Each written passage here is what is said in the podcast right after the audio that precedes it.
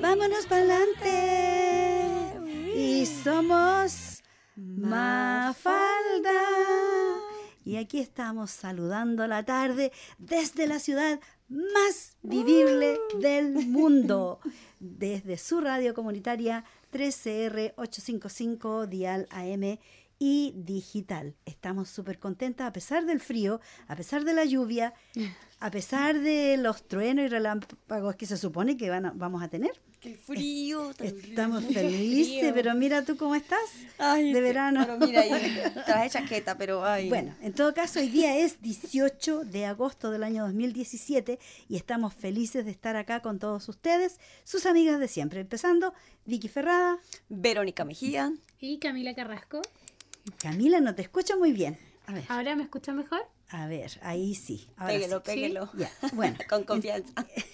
En, todo caso, eh, bueno, hoy día, como siempre, un programa especial. Tenemos, han pasado cosas especiales en el mundo y de verdad estamos un poco consternadas con lo que ha pasado, ¿verdad? Porque, bueno, cosas terribles que no, no tendrían por qué estar pasando en este mundo, atentados terroristas, problemas de supremacía blanca, que vemos de nuevo al Ku Klux Klan apareciendo como que es cosa normal y, y, más encima el presidente de Estados Unidos apoyando a esta gente y no condenándolos en forma apropiada como debería haberlo hecho. Así que, bueno, vamos a hablar de todo un poquito hoy día. Tenemos un rango amplio de, de temas de qué hablar pero vamos a empezar con lo de que pasó en España. ¿Qué te parece? Sí, bueno, muy lamentable y muy triste la noticia de hasta el sol de hoy parece que no hay como todavía mucha información, pero se dice que fue un atentado en Barcelona, en Cambril. Eh, bueno, tras la matanza en la capital catalana, que ha, pues, ha causado al menos 13 muertos y un centenar de heridos, un segundo ataque deja varios heridos y cinco terroristas muertos por las costas de Tarragona. Resulta que parece que era una furgoneta que ha atropellado este jueves, o sea, bueno, ayer, porque hoy es, sí, sí bueno, jueves en España, por la tarde a decenas de personas en la Rampla de Barcelona. Es un atentado terrorista asumido por la ISIS, aunque aún no hay nada asegurado. O sea, se dice que parece ser ellos, pero hay al menos 13 muertos y un centenar de heridos. Los mozos han detenido a dos personas, o sea, la policía. Uno en Alcanar, nacido en Melilla, y otro en Ripoll. Son los como los dos capturados. Parece que el que estaba manejando aún no lo han capturado. Así dicen. Y ya ven 16 el número de muertos. Sí. Desafortunadamente. Las personas que capturaron son de nacionalidad marroquí y bueno, es como lo que hay hasta ahora de noticias más que todo. Mm, mm. Bueno, poniendo la nota buena a todo esto, a mí eso es algo que no podemos controlar, algo que lamentablemente está sucediendo en Europa más que en ninguna parte. Tenemos bueno, tengo una amiga que estaba en Barcelona y felizmente puso en Facebook, estoy bien, estoy bien. También tenía un amigo que es noruego, pero en ese momento está en España y también... Está de vacaciones esta, esta chica, esta amiga, y bueno, inmediatamente uno piensa en los que uno conoce, en los, en los que quiere. Y bueno, digamos, para poner una nota más positiva a esto, ¿qué les pareció de que nuevamente Melbourne, por la séptima vez, sale elegida la ciudad más vivible del mundo. ¿Cómo se sienten ustedes que recién llegaron acá? Cuéntenme, cuéntenme. Increíble, como que en algún momento me sentí, bueno, cuando uno llega recién un lugar, muy sorprendida y todo eso, pero aparte me siento siempre a gusto, me siento tranquila, siempre te sorprendes de cosas nuevas, siempre todo es rápido, todo está limpio, todo funciona, la gente se compromete con lo que hay que hacer. Es una buena ciudad, en verdad, una ciudad muy vivible realmente. La más vivible del mundo, ¿qué te parece? Delicioso. Yo, lo disfruto mucho esto. A ver, ah, pues tú ya llevas aquí ya muchísimos años. Bueno, los últimos siete años consecutivos, imagínate, ha salido la ciudad más vivible del mundo. Me siento sumamente orgullosa. Pues a ver, yo también estoy muy contenta. La verdad es que desde que uno pisa acá, uno ve cambios radicales totalmente comparado con Latinoamérica. Por ejemplo, las cosas que me sorprendió cuando llegué fue el silencio que hay acá. En Colombia, pues mi país, hay mucho ruido constantemente, el vecino siempre tiene música y compite con el otro, basura, mucho como movimiento. Acá a mm. veces uno puede llegar a conseguirse tranquilidad y a estar con uno mismo en ciertos momentos. Es como que, ay, a veces cerca, muy cerca, casi en el medio de la ciudad, si tú vives en la ciudad o en los alrededores del, ah, del CBD, del centro, igualmente hay esa tranquilidad, ese silencio que tú dices, ¿cómo estoy en la mitad, del, casi en el medio de la ciudad? Y aún así tengo tranquilidad los fines de semana y qué sé yo. Además hay tanto que ver, artes, música, artistas de pintores, de esto, de lo otro. Este es una ciudad realmente maravillosa. Yo la disfruto, hay unos segundos que yo disfruto más y que es, por ejemplo, cuando yo voy al otro lado de la ciudad y, y en el día paso el, puente en Kingsway, que se llama, por donde está el casino, el Crown Casino, yo manejo para allá. Ah, Pero cuando vengo de vuelta, esa bajadita en el puente se ve toda la ciudad hacia, hacia tu derecha, se ve el río y se ve la ciudad hacia Flinders y se ve todos los edificios iluminados con luces de colores. Es un panorama, he sacado fotos, no es bueno sacar fotos porque vas manejando, ah. pero cuando vengo bien tarde en la noche y no viene nadie a mi alrededor, de repente saco una foto porque digo, oh, qué cosa más linda. No sé, un espíritu que se ve, el aura de la ciudad es sumamente linda. Otra cosa que tiene muy diferente es que acá es como edificios solamente en la city, de resto son casas, casas, casas. A diferencia, creo yo, que también en Chile es como muy edificios en todas partes de la ciudad, acá es como un solo lugar ubicado, así como en el y centro. plano totalmente. Claro, claro. Y lo sorprendente en el centro que de repente puede estar, no sé, rodeado de edificios y de repente se abre, no sé, un gigante parque maravilloso, naturaleza, bien cuidado. Claro bibliotecas por todas partes, bibliotecas ocupadas, que eso también encuentro que hay que resaltarlo porque muchas veces nos encontramos en Latinoamérica con bibliotecas vacías. Mm. Siempre están vacías, acá siempre están con gente. Es que aquí hay una adicción por la, lectura. La verdad es que la tecnología sí ha llegado, ha pegado mucho, pero hay mucha gente que todavía tiene montones de libros y van a, las bibliotecas y sacan libros y piden libros prestados y siguen leyendo el papel, ¿ves? Que es algo que es una tradición que yo creo que hay que mantener. Incluso hace poquito nos llegó en el trabajo una noticia de una biblioteca multicultural donde tú puedes pedir libros, incluso por correo o por correo electrónico. Tú buscas el listado de libros en tu idioma, los pides, te los prestan por un mes y después los puedes incluso mandar por correo. Te los mandan por correo y tú los devuelves por correo. Así no tienes que viajar a la biblioteca. Es increíble. Voy a traer ese dato la próxima semana porque para las personas que no pueden leer inglés, pueden pedir libros en castellano y se los manda por correo. ¿Qué te parece? Ay, yo aunque necesito el inglés. yo también. Muy bueno y todo, pero necesito practicar el inglés. Bueno, tienen que practicar, chicos. Creo Creo que un ejercicio interesante cuando uno llega a la ciudad es como trabajar, o sea, hacer el ejercicio de salir a la deriva, como tomar tu mochila y unas buenas zapatillas y ponerse a caminar, porque en verdad la city lleno de callejones increíbles, grafitis, grafitis, tiendas de arte, diseño, cultura callejera por todos lados. Y los artistas callejeros que hay, ¿cierto? ¿Han visto los que pintan con tiza en el suelo? Sí. Y que hacen unos cuadros tridimensionales que a veces son increíbles. Sí, que te, arte por todas partes. Te pegan en la imaginación, así como que tú no puedes pisar porque te vas a caer en un abismo así. Y no, es pintura con tiza en el patio, ahí en el, en el pasillo. Y después terminar la tarde comprándote un café, caminando por la ribera del Ver el atardecer, que están, han visto los atardeceres estos últimos días, espectaculares, una cosa hermosa, tonos naranja, todo eso se nota que ya viene la primavera. Lo único que no me gusta de Melbourne es el clima, hoy no lo soporto. Pero mira, ya vas a estar Frío, calor, en verano ya te voy a ver reclamando por el calor. no, me encanta el verano. mira, a mí también, pero te digo, hay que aprovechar este poquito de invierno, esta lluvia que limpia las calles, limpia todo, limpia los autos también, lava todo, lava y limpia y refresca el ambiente, porque también hay bastante polución y obviamente que la lluvia lava todo, así que es importante tener un poco de lluvia y precisamente en los momentos que estábamos bastante escasos de lluvia. Sí, es cierto. este invierno no ha habido tanta ha sido lluvia. bastante seco.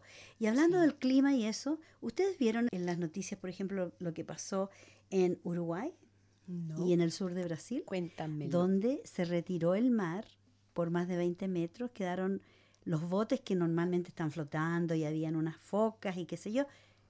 Quedó todo seco, se retiró el mar, pero todos pensaban que podía ser un maremoto, porque normalmente cuando va a haber un, maremoto, y resulta que obviamente tienen que haber mareas altas en otro lugar. Ahora la gente le atribuye estos fenómenos a que vamos a tener, no, no vamos a tener aquí, sino en Estados Unidos, el día 21 de agosto, allá, un eclipse total de sol que va a durar solamente como dos, de dos a tres minutos, va a cruzar todo Estados Unidos. Según por los antecedentes históricos que han habido, siempre que han habido eclipses total de sol, cambian muchas cosas en la cambian Tierra. muchas cosas en la Tierra y hay terremotos y hay cataclismos y cosas. Así que la gente en Estados Unidos está re- en este momento bien aterrada porque además tú sabes que ahora con la social media, con la prensa social, la gente se aprovecha de, de asustar a los demás y de poner postes ahí, po- posts de que poco menos que se va a acabar el mundo por este eclipse. Y el eclipse, bueno, es simplemente que hay un alineamiento entre la Tierra, la, lu- la Luna y el Sol. Entonces, la sombra de la Luna La tapa. tapa el Sol y por eso van a tener tres minutos, casi tres minutos de oscuridad total. Sí. Y ese eclipse va a cruzar todo el continente en América del Norte, va a cruzar todo así, de lado a lado. Yeah. Bueno, en todo caso... Pero mira, ¿Mm? en cierta medida yo, puede que no se acabe el mundo, pero sí creo yo en cierta medida que hay cambios energéticos, hay cambios drásticos, digamos, en la Tierra, claro, porque vienen terremotos, vienen muchas cosas y realmente yo sí creo que estamos un poco influenciados por los astros. No, un poco, estamos. Estamos, somos exacto. parte de esto. si somos como... Imagínate, mueve las olas del mar, la luna, ¿cómo no, no nos va a mover a nosotros, por favor? Es súper influenciado. Claro que sí. Pero mira, ¿qué pasa? Cuando hay tormentas solares, hay terremotos en la Tierra. Sí. cuando hay estas expulsiones de, de plasma que hay del Sol, que bueno, la NASA y muchos organismos espaciales están con los ojos clavados en el Sol y con, con los ojos clavados en otros astros, en otros objetos que hay en el espacio y que de alguna manera está todo conectado, como estamos todos conectados en la Tierra, como estamos todos conectados en el mar, a nivel macro y a nivel micro, Sí, microscópico. Así que lo que sucede acá, como lo hemos conversado acá, la, el la efecto ley- mariposa el efecto mariposa o la ley de causa y efecto, que haces un clic acá y va a detonar. a detonar al otro lado. Así que Entonces, energía positiva para que... para todo, mira, Para- eso sí, qué bueno que lo mencionaste, porque nosotros, si entramos en el pánico de pensar, oh, va a haber un terremoto, bueno, a lo mejor ayudamos a que haya un terremoto, Sí. pero si decimos, no, tenemos que calmar las cosas y, por ejemplo, los atentados terroristas, enviamos nuestras condolencias a los que están ahí, pero al mismo tiempo hay que enviar energía positiva a esos lugares para que la gente sea un poco más buena, no sé, Claro. qué está pasando con esta gente que, que hace este tipo de, de atentados. No, la verdad, no me cabe en mi cabeza ni en mi alma de que hagan este tipo de, de cosas hacia otros seres humanos, sin importar que hay niños, que hay lo que haya, solo atentan en contra de las vidas para decir Inocentes, "Ay", sí. para decir nosotros fuimos los que hicimos esto. O sea, como no pueden figurar en una forma positiva, tratan de figurar un- en una forma negativa. Hay otro tema que lo hablamos la semana pasada, ¿se acuerdan chiquillas? Del plebiscito. Ah, sí. ¿Qué ha pasado con eso? Bueno, no le dicen plebiscito, ahora están hablando de un survey, de un, Una un sondeo de la comunidad. Y bueno, todos los partidos ahora están diciendo a las personas que tienen derecho a voto que se aseguren de que tienen todos los detalles en su lugar y también que los que no están inscritos que puedan inscribirse lo antes posible y votar. Ahora, estaban hablando de que las personas, los jóvenes entre 16 y 17 años, no tenían derecho a voto, pero después dicen, pero esto ¿Qué no es? es un voto, es una encuesta, por lo tanto todos en la encuesta, especialmente la gente joven que están entrando en esta otra onda de decir, bueno, yo tengo una sexualidad diferente y lo quiero decir al mundo, ya no, no están trabajando con todos esos tabúes, entonces esa gente con mayor razón tienen que, Y que son el futuro. exacto, tienen que dar su voto. Son los que van a manejar después Australia. El así país, que, así es. claro. Así que esta gente mayor que está en el Senado y todos los políticos mayores tienen que darse cuenta que la gente joven está politizada y tienen sus puntos de vista. ¿Mm? Bueno, el 26 de agosto se va a llevar a cabo un rally por la igualdad del matrimonio, ¿ya? Y porque en este mes de agosto marca 13 años desde que la ley de matrimonio fue enmendada para restringir los derechos matrimoniales a las parejas heterosexuales. Entonces, cada agosto los activistas de la igualdad del matrimonio se han reunido para conmemorar este aniversario y tomar una posición para la igualdad LGBTI. En Melbourne, la ocasión es tradicionalmente marcada por una boda ilegal en masa, desafiando la ley discriminatoria. Este año no será la excepción. no sé si ustedes lo han visto en la televisión, pero es bien lindo ver cómo se casan las parejas del mismo sexo en un parque. Son matrimonios ilegales, pero es simbólico. Entonces es súper lindo de, ir a verlo. Ojalá que haga un buen día, el clima esté bueno. ¿Y es desde qué hora? Dice no. Esto, a ver, como es la próxima semana, lo vamos a averiguar bien, pero dice que Australia es uno de los pocos países occidentales en los que las personas LGBTI están prohibidas de casarse.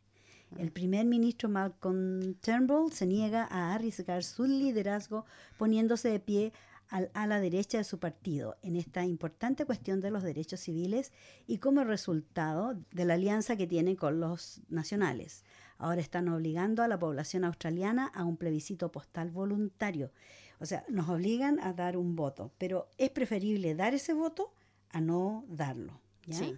El amor igualitario insta a todos los partidarios a inscribirse para votar o actualizar sus detalles sobre el papel electoral en preparación para el plebiscito postal. Cada voto cuenta y un apoyo abrumador para la igualdad de matrimonio ilustrará lo desproporcionado que es realmente este gobierno. Bueno, lo que están avisando también es que como el voto lo mandan por correo, te llega a tu casa, si tú estás registrado en el registro electoral, te llega un sobre con el papelito y qué sé yo, entonces, hay gente que quiere enviar un mensaje y que le mete chayas, le mete cuestiones así sepertinas o qué sé yo.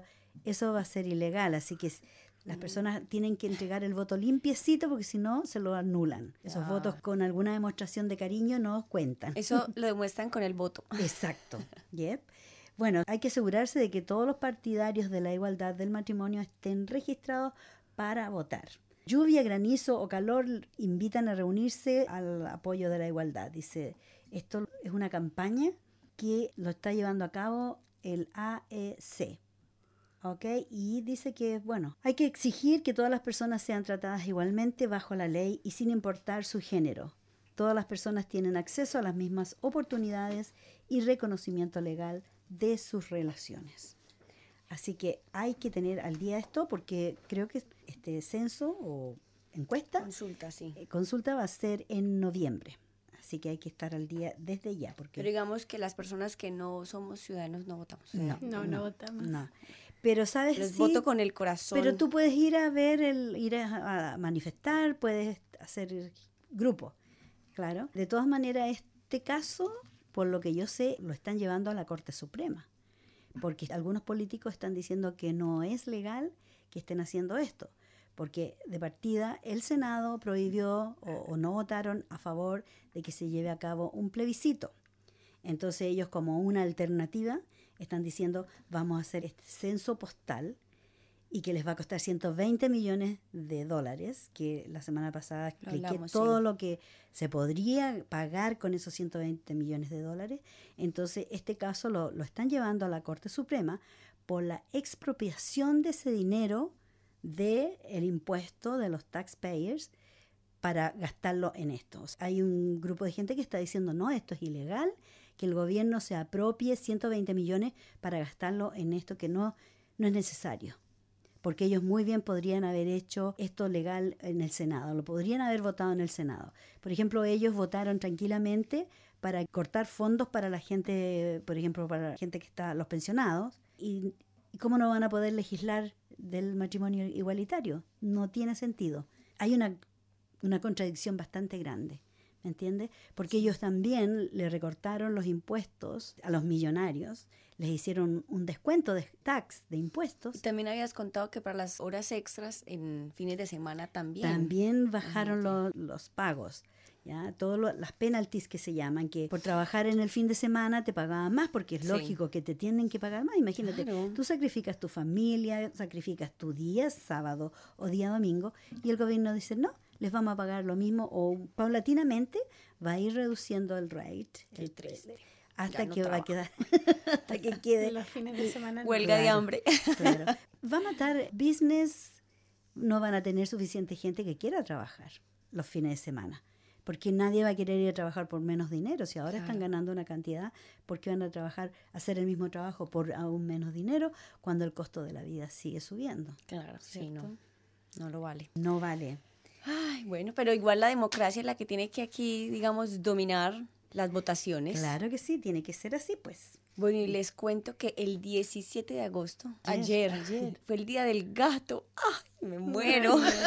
El gato negro. El gato negro, el que es famoso por la mala suerte y no sé qué, pero a mí me parece que es súper buena suerte. Mira, te cuento un dato de los gatos. A mí me encantan particularmente, pero el gato negro en particular tiene una característica y es que es mucho más tranquilo, más pasivo, más calmado que los otros gatos de Ujú. otros colores. Parece muy interesante. Sí, ¿Por qué tener un gato negro? Es tener una mini pantera en casa. claro. Miau. Oye, mira, ¿sabes? En mi trabajo es un local, una casa antigua, ya en la oficina donde estoy. Y resulta que el martes ya nos habían dicho que algunos residentes que habían visto lauchas, ratones. Y estaba la, la manager de visita y de repente se escucha un grito, y estaba gritando y arriba del, del escritorio. Pasó un ratón y pasó un ratón y va. Y mira, han puesto Un gato. No, no, no. Han puesto unas estaciones así donde les dejan una Las comida. trampas. No, todavía no han llegado las trampas. Les dejan unas cositas con comida que es veneno, ¿ya? Les dejan veneno en todas las esquinas de la oficina. Yo digo, los ratones tan gorditos vienen a comer y se van. y mira, estoy en una campaña porque traigan un gato. Ahora compraron unas cosas que se enchufan, unos aparatitos así, que son repelentes porque mandan una señal de sonido. Entonces aparentemente a los roedores no les gusta ese sonido porque es un sonido, ¿cómo se dice? De, pues, como lo- la capacidad que tienen ellos, como pueden ultra, no sé un qué, ultrasonido, ultrasonidos, claro, sí. que nosotros no lo escuchamos, pero a ellos sí les afecta, entonces se arrancan. Ahora, no hemos visto una estampida de ratas saliendo todavía del edificio. Pero yo digo una cosa, eso sí es, bueno, no sé, desde la ignorancia, pero teniendo en cuenta que a eso le afectan los ratones, también le puede afectar, por ejemplo, a los perros y a los gatos, ¿no? Porque, Sí. por ejemplo, el perro que tiene también una Mm. eh, capacidad auditiva mucho mayor que la de los humanos, también le Tiene podría otro afectar. rango, sí. Lo- Mira, dicen que no, porque según los estudios que han hecho, lo han dedicado específicamente para las ratas. Ahora, hay otro repelente que es para las cucarachas. Ay, ese lo quiero. Y, eh, no se compra en Bunnings, tú lo, lo miras en línea y se compra o se compra no también en línea. Yo la rata la soporto, pero las cucarachas no en la vida. Uy, no. Las gigantes que hay acá. Hay unas grandotas, Ay. ¿cierto? Unas gordotas bien lindas, brillan. Gas. Ay, horrible. Gas, gas. Eso extraño un poco de Chile. Los ¿Sí? gatos, no las Bueno, cucarachas, ya. los gatos. Bueno, mira, aquí hay gatos, pero aquí el tener un, un regalón hay que tener mucha responsabilidad. Sí.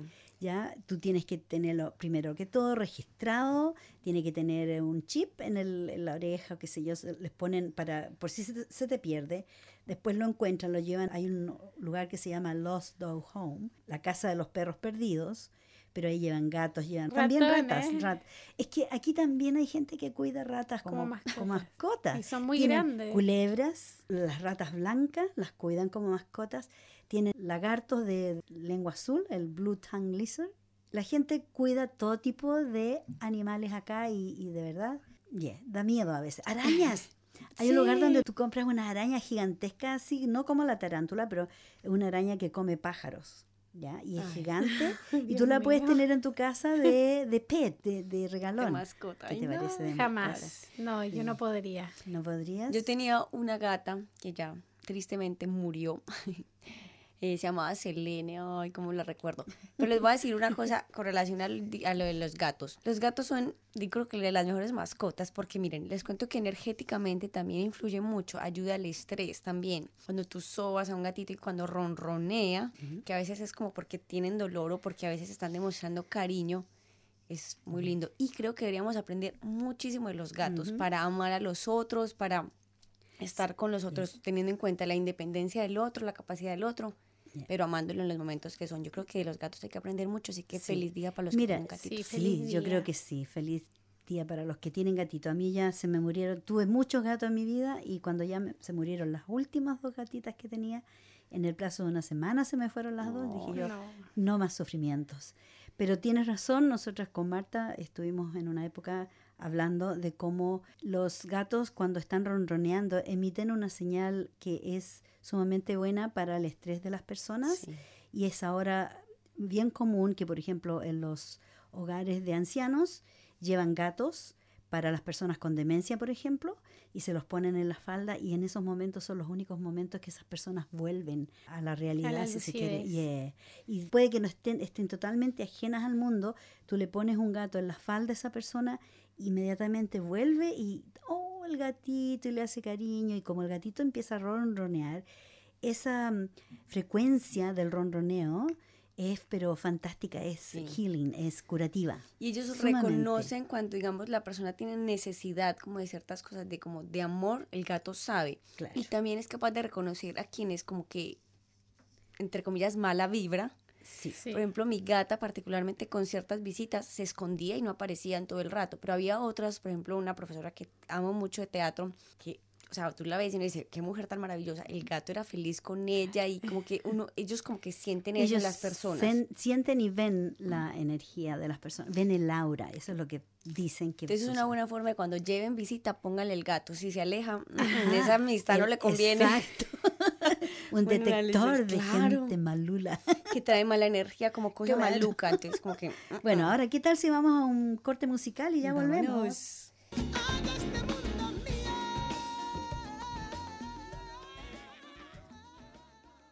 Y muchas gracias a ustedes por estarnos escuchando el programa. Mafalda.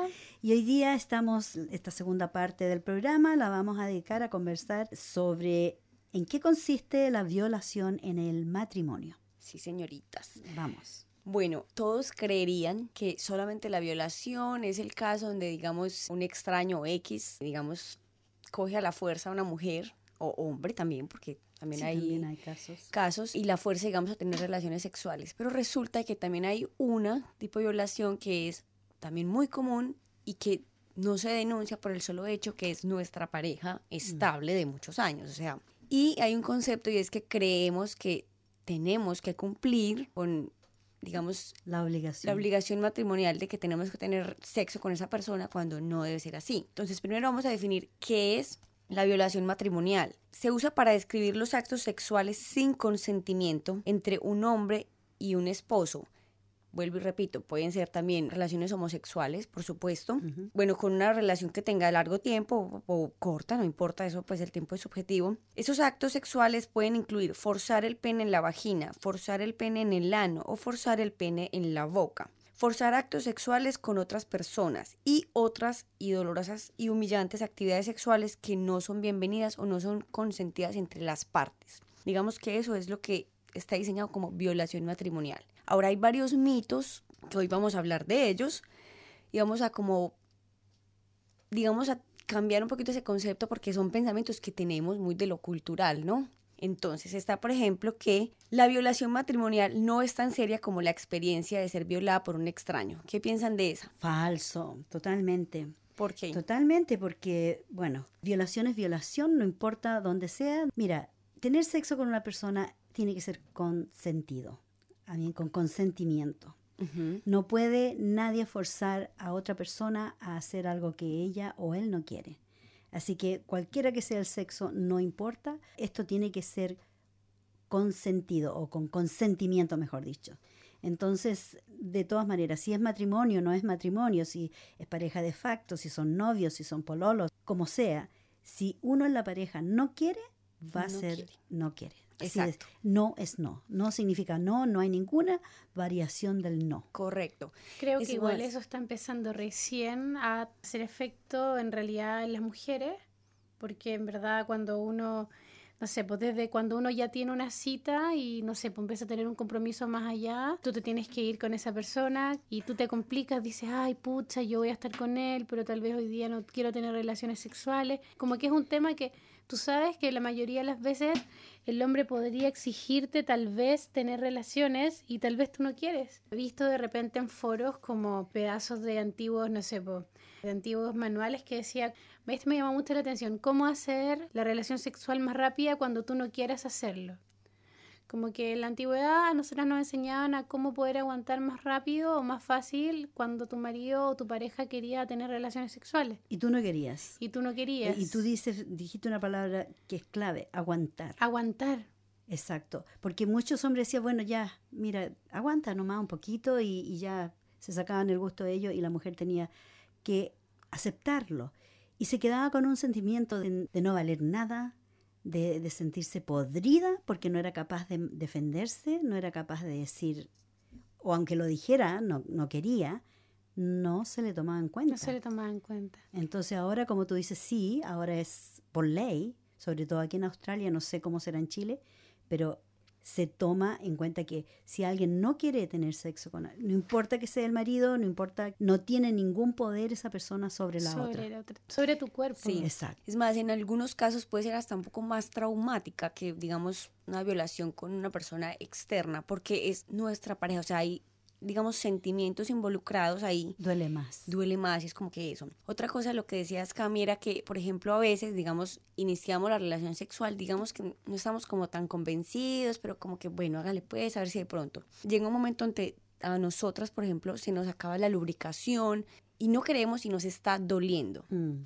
Y decimos, hey, para que está doliendo, pero el man está en su ajete y hágale y no para. No, no para. Eso también está mal, claro porque ella le está diciendo a él que le está doliendo y que pare, por favor, que, que pare, que no más. Mm. Y él insiste, insiste, insiste porque está, digamos, en la calentura, etcétera. Eso también es considerado. Entonces, abuso de poder y no. Y eso pues también es, yo considero que también es como falta, bueno, abuso de poder y también es falta de conocimiento del cuerpo de la otra persona. O sea, si tú estás teniendo una relación y estás teniendo un contacto sexual, o sea, él tiene que sentir que tú no estás lubricada. Y eso también tiene directa relación en que él tampoco está estimulándote lo suficiente. Exacto. Entonces él debería ya tomar conciencia y decir, ah, chuta, estoy haciendo algo mal, debería ayudarla o si no paramos. Sí. ¿Ustedes escucharon alguna vez de la prueba de amor? Obvio. La prueba claro, de amor. la, presión de, amorcito. La, prueba de, la prueba de amor. Antes era así, tú tenías que dar la prueba es que no me quieres. Si no me quieres, bueno, tienes que darme la prueba de amor para demostrarme que me quieres. Y si no me das la prueba de amor, bueno, yo te dejo y me voy con la otra chica o busco otra chica. Mira, hablando de eso, les voy a recomendar, es de un minuto y medio, creo que es, es un cortometraje que se llama Soy Ordinaria. Wow, Súper cortico. Y cuenta la historia que es una pareja de novios y, el man llega y dice, ay, vamos a ver una película. Y ella dice, no, no quiero, pues como que no me gusta la película. Y él como que la empieza a mirar y la empieza a besar y ella dice, no, no, mira, no quiero ahora, que no sé qué. Y él lo hace igual y ella se queda como, pues como que se deja, pero pues está siendo más o menos violada.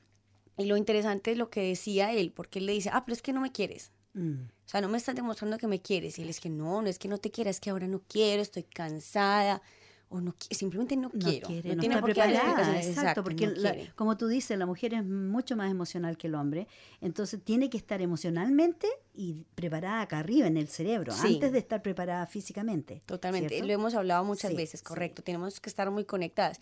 Y también pasa por el lado contrario, tampoco podemos decir que siempre somos las mujeres las que decimos que no, a veces es el hombre que no quiere porque está cansado y la mujer que hubo y entonces no me quiere, que está con otra. ¿Te acuerdas que eso lo hablamos en los mitos sexuales? Claro. Decíamos, ay, es que no está conmigo, entonces tiene otra. No necesariamente, puede estar en otra situación, en otras cosas. Bueno, otra les tengo. La violación matrimonial no es ofensiva. Después de cuentas, ellos han tenido unas relaciones sexuales anteriormente, que es más una vez más. Mm. ¿Qué piensan de esa? Lo mismo. Lo mismo, yo pienso que es, como tú dijiste, más ofensiva aún, porque es alguien que te conoce, alguien que se supone que te quiere, alguien que se supone que te respeta y que va a respetar tus deseos. Y si no está respetando lo que tú estás sintiendo en el momento, es más ofensivo muy ofensivo. Yo creo que esos son cimientos de relaciones. O sea, cuando tú empiezas a tener una relación en general, o sea, la, la relación desde que tú sales, desde que, desde que tú ves si él paga, tú pagas, pagan los dos, dónde van, en su casa, en su casa, en un hotel. Todo eso va formando como tus cimientos, como cuando uno hace una casa. Entonces, si uno no pone hoy un paralelo y esto no me gusta, esto no es así, por miedo a perderlo, porque también viene ese mucho. Yo lo hago porque no quiero que él se vaya con otra, yo lo hago porque le quiero dar placer. Y eso también es como una falta de conocimiento de uno misma. Acostarse con un hombre que no te entrega placer es una mm. locura. Sí, sí. Por eso también muchas mujeres cuando conocen a hombres que le dan placer de, de verdad también se vuelven locas. Yo no puedo creer que las mujeres en la edad, o sea, yo conozco personas que no han tenido nunca una buena relación sexual. Y eso mm. no es posible. Y que no han tenido, por ejemplo, un orgasmo. También. Ese es otro gran tema.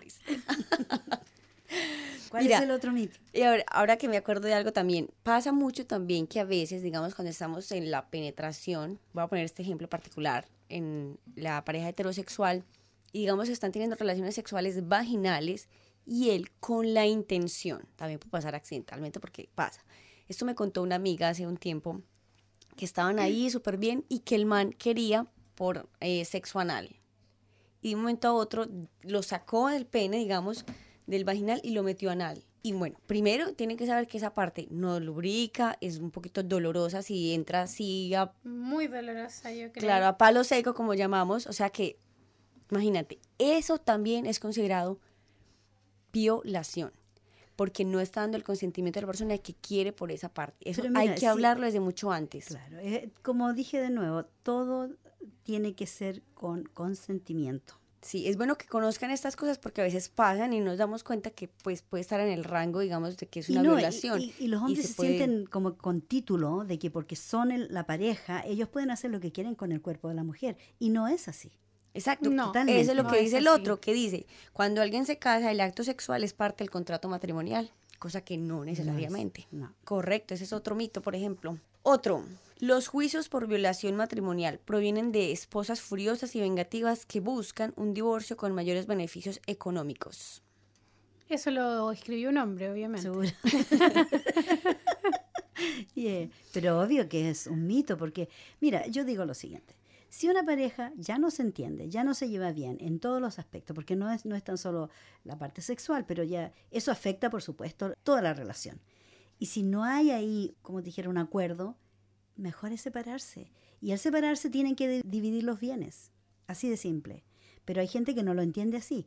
Sienten que tienen el poder de mantener la relación, alargar la, la agonía de esta relación que a veces sangra y sangra por años y al final sabemos que se va a morir, pero las parejas a veces no quieren, uno en la pareja no quiere dar su brazo a torcer y prolonga esta agonía.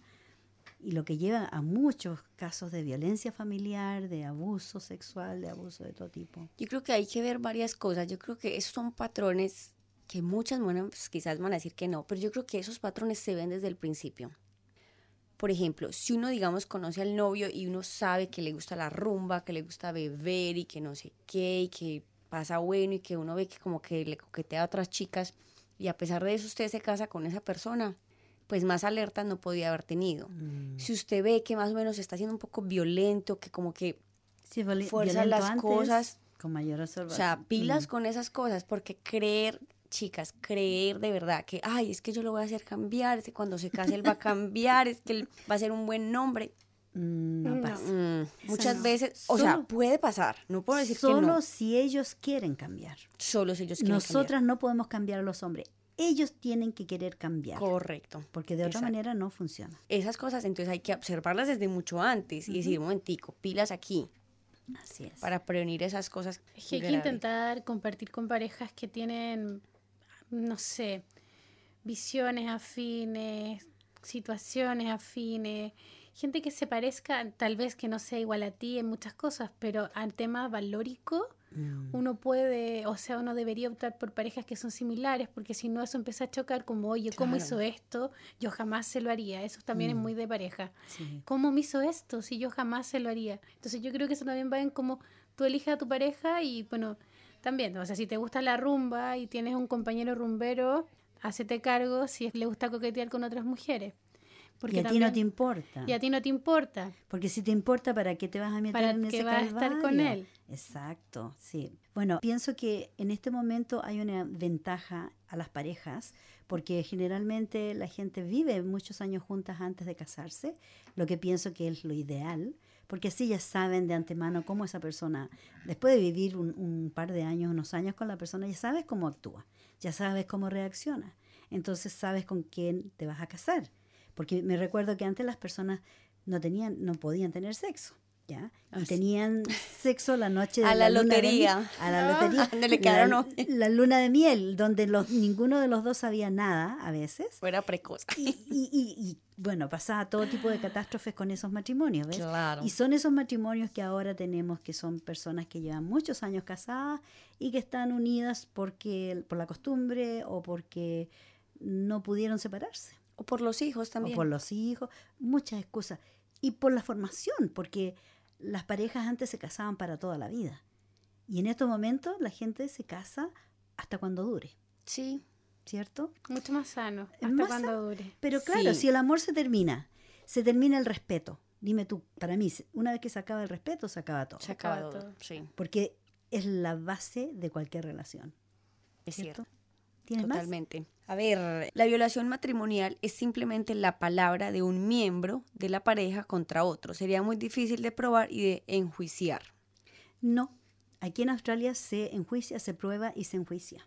Exacto. Y, y existe eso, y si una persona, yo les recomiendo que si hay alguien que nos está escuchando que está en esta situación, tiene que denunciar esto a la policía.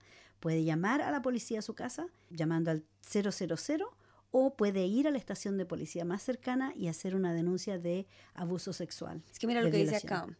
Dice, la traición, la conspiración y el abuso de niños o el incesto también son difíciles de probar. Sin embargo, son procesados. O sea, se Mm. puede lograr las pruebas suficientes para saber que realmente se estaba haciendo una Exacto. violación. Yeah. Bueno, mira, yo tengo algo acá que me gustaría compartirlo con ustedes. Son unas payas que me llegaron y me gustó mucho. A ver si lo podemos escuchar, porque es bien interesante. A ver si ya no nos, no nos queda tiempo. ¿Te, te quedan más mitos?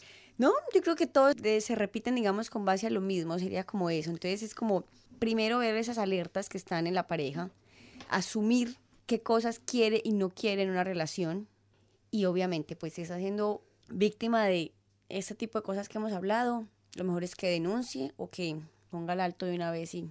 Ahora lo voy a intentar de cosas. nuevo, a ver A esta ver si. Amigo, quiero payarle y quiero que me escuchen un rato.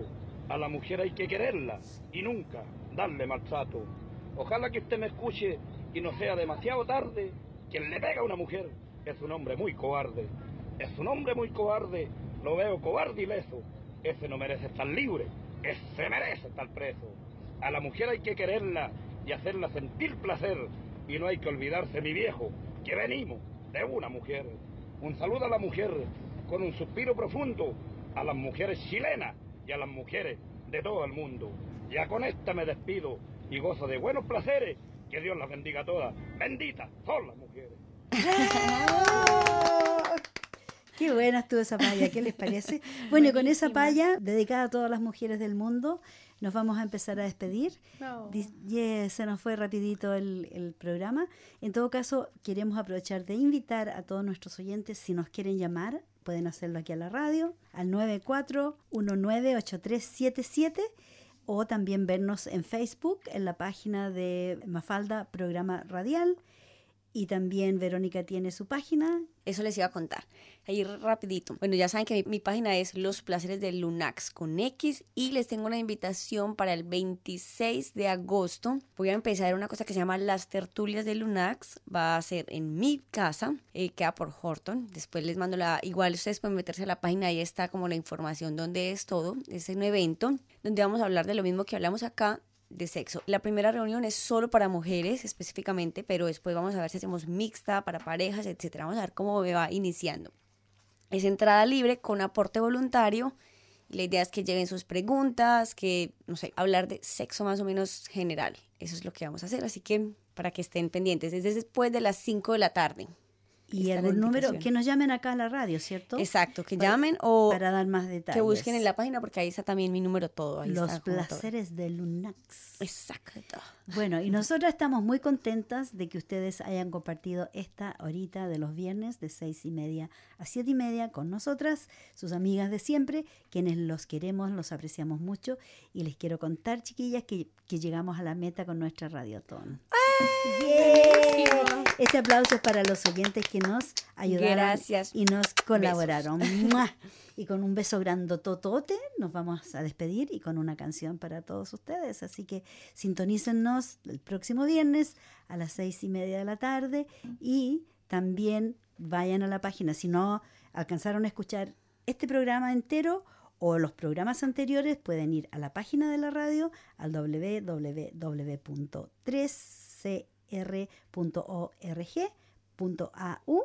Pueden buscar podcast y ahí va a encontrar programas anteriores a este y el de hoy también lo puede escuchar en demanda. Así que nos pueden escuchar de todas las maneras que quieran y también Marta, ella se encarga de poner el link en la página del programa, así que no hay manera de no podernos escuchar. Súper, así que ahí está. Ok, nos vemos. Bueno, nos escuchamos. feliz fin de semana Pásenlo súper bien. Chao. Chao. Chao.